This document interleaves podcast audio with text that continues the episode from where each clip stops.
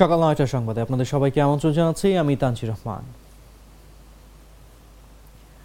আওয়ামী লীগের সাধারণ সম্পাদক এবং সড়ক পরিবহন সেতুমন্ত্রী ওবায়দুল কাদের বলেছেন, স্বতন্ত্ররা স্বতন্ত্রই থাকবেন, তারা সরকারের গঠনমূলক সমালোচনা করতে পারবে।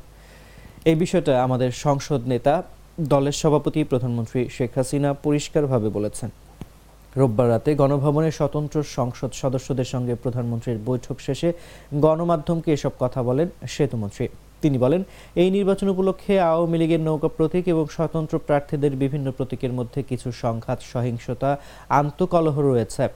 এখনও বিক্ষিপ্ত, বিচ্ছিন্নভাবে কোথাও কোথাও অবাঞ্ছিত ঘটনা ঘটছে। প্রধানমন্ত্রী শেখ হাসিনা বলেছেন, এসব মেটাতে হবে।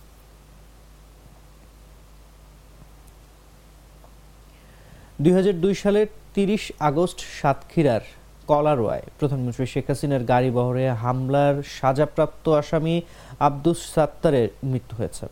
রোববার রাত আটটা বিশ মিনিটে সাতক্ষীরা সদর হাসপাতালে নিয়ে গেলে কর্তব্যরত চিকিৎসক সাইফুল ইসলাম তাকে মৃত ঘোষণা করেন। মৃত আব্দুস সাত্তার কলারোয়া উপজেলার কয়লা গ্রামের লতিফ সানার ছেলে। সাতক্ষীরা জেলা কারাগারের ভারপ্রাপ্ত জেল সুপার আবুল বাসার জাগ নিউজকে বিষয়টি নিশ্চিত করেছেন দুই হাজার দুই সালের তিরিশ আগস্ট সাতক্ষীরার কলারোয়ায় সাবেক বিরোধী দলীয় নেত্রী ও প্রধানমন্ত্রী শেখ হাসিনার গাড়িবহরে হামলার সাজাপ্রাপ্ত আসামি বিএনপি নেতা আব্দুস সাত্তার রোববার রাত সাড়ে সাতটার দিকে। বুকে যন্ত্রণা অনুভব করলে তাকে দ্রুত সদর হাসপাতালে পাঠানো হয়। সেখানেই তার মৃত্যু হয়।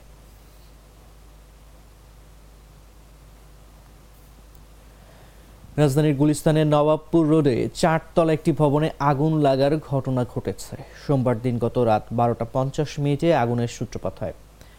চারতলা ভবনের দ্বিতীয় তলায় আল আরাফা ইসলামী ব্যাংকের শাখায় এই অগ্নিকাণ্ড ঘটেছে বলে জানায় ফায়ার সার্ভিস। পরে সিদ্দিক বাজার ফায়ার সার্ভিস স্টেশনের পাঁচটি ইউনিটের প্রচেষ্টায় রাত দুইটা দশ মিনিটে আগুন নিয়ন্ত্রণে আসে।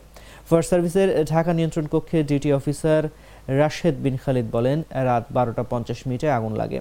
খবর পেয়ে ফায়ার সার্ভিস বারোটা পঞ্চান্ন মিনিটে ঘটনাস্থলে পৌঁছায়। ফায়ার সার্ভিসের পাঁচটি ইউনিটের প্রচেষ্টায় রাত দুইটা দশ মিনিটে আগুন নেভানো সম্ভব হয়। এই ঘটনায় প্রাথমিকভাবে হতাহতের কোনো খবর পাওয়া যায়নি।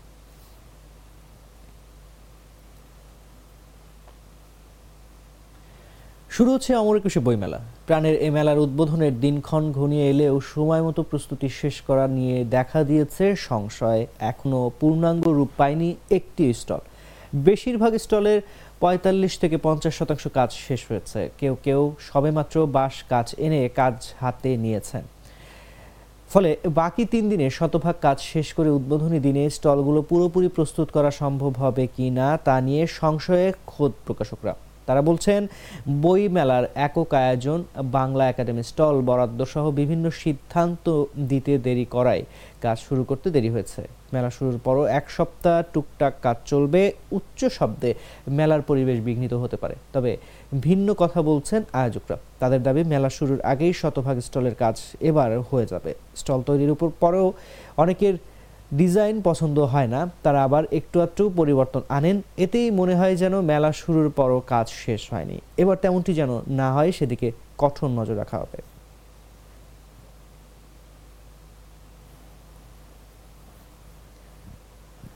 শ্রম আইন লঙ্ঘনের অভিযোগে মামলায় ছয় মাসের কারাদণ্ডের রায়ের বিরুদ্ধে আপিল করে স্থায়ী জামিন পেয়েছেন শান্তিতে নোবেলজয়ী অর্থনীতিবিদ ডক্টর মোহাম্মদ ইউনুস সহ চারজন। রোববার শ্রম আপিল ট্রাইব্যুনালের সদস্য জেলা ও দায়রা জজ এম এ আওয়ালের আদালত তাদের আপিল শুনানির জন্য গ্রহণ করেন এবং জামিন দেন। আদালতের আদেশের পর ঢাকার কাকরাইলস্থ শ্রম আপিল ট্রাইব্যুনাল থেকে বের হয়ে সাংবাদিকদের সঙ্গে কথা বলেন ডক্টর মোহাম্মদ ইউনুস। এক প্রশ্নের জবাবে তিনি বলেন, সাজা অসাজা ছোট জিনিস। আমি বৃহত্তর কাজ ছকের মধ্যে রয়েছি। আমার প্রত্যাশা হচ্ছে আমরা নতুন পৃথিবী গড়ব। আমরা তিন শূন্যের পৃথিবী গড়ব। থ্রি জিরো ওয়ার্ল্ড এগুলো ছোটোখাটো বিষয়, সাজা কি দেবে, না দেবে, এগুলো নিয়ে মাথা ব্যথা নেই।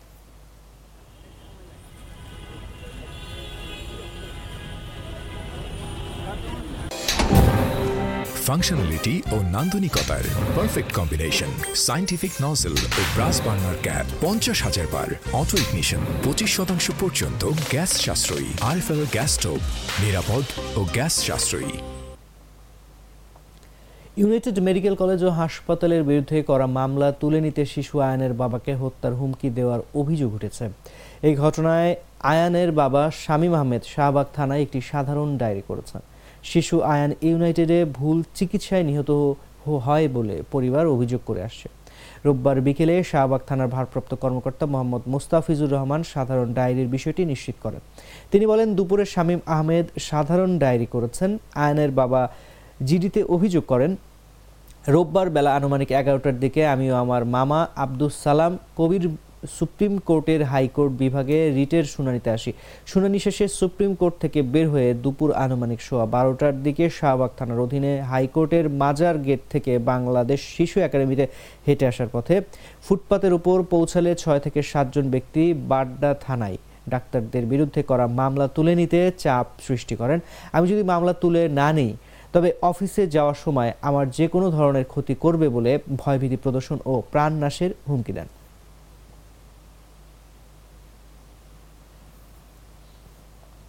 জগন্নাথ বিশ্ববিদ্যালয়ের ফজিলাতুন্নিসা মুজিব ছাত্রী হলের কক্ষে বৈদ্যুতিক যন্ত্রপাতির ব্যবহার নিষিদ্ধ করেছে বিশ্ববিদ্যালয় প্রশাসন।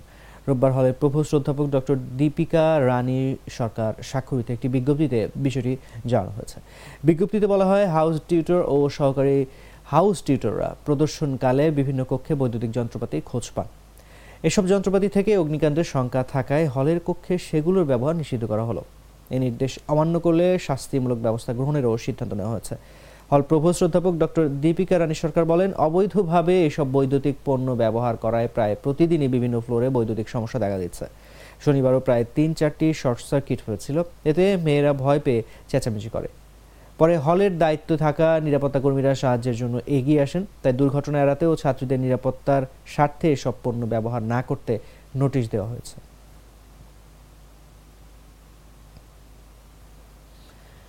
রাজশাহীতে বাড়ছে সড়ক দুর্ঘটনা। প্রতিদিনই নগরীতে কোথাও না কোথাও ঘটছে এসব অনাকাঙ্ক্ষিত ঘটনা। বিশেষ করে রাস্তা পার হতে গিয়ে কেউ আহত হচ্ছেন, কেউ ত্যাগ করছেন পৃথিবীর মায়া।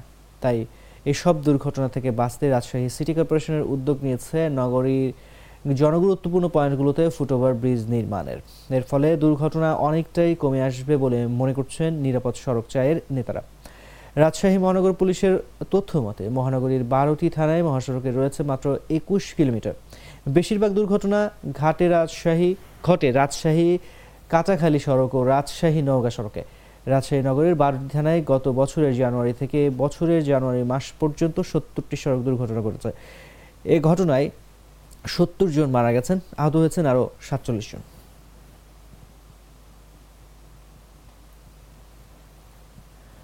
গত কয়েক বছর ধরে দেশে ধারাবাহিকভাবে বেকার মানুষের সংখ্যা কমছে।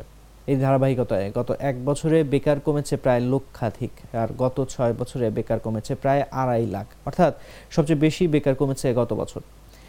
বিবিএস এর সর্বশেষ শ্রমশক্তি জরিপ প্রতিবেদন পর্যালোচনা করে এমন তথ্য পাওয়া গেছে। সর্বশেষ তথ্যানুযায়ী দুই হাজার তেইশ সালের দেশে চব্বিশ লাখ সত্তর হাজার মানুষ বেকার ছিলেন। এর আগে বছর দুই হাজার বাইশ সালে বেকার ছিলেন পঁচিশ লাখ আশি হাজার, অর্থাৎ শুধু দুই হাজার তেইশ সালে বেকার কমেছে এক লাখ দশ হাজার। দুই হাজার পনেরো ষোলো সালে দেশে বেকার ছিলেন সাতাশ লাখ মানুষ। অর্থাৎ সাত বছরে দেশে বেকার মানুষের সংখ্যা কমেছে দুই লাখ তিরিশ হাজার।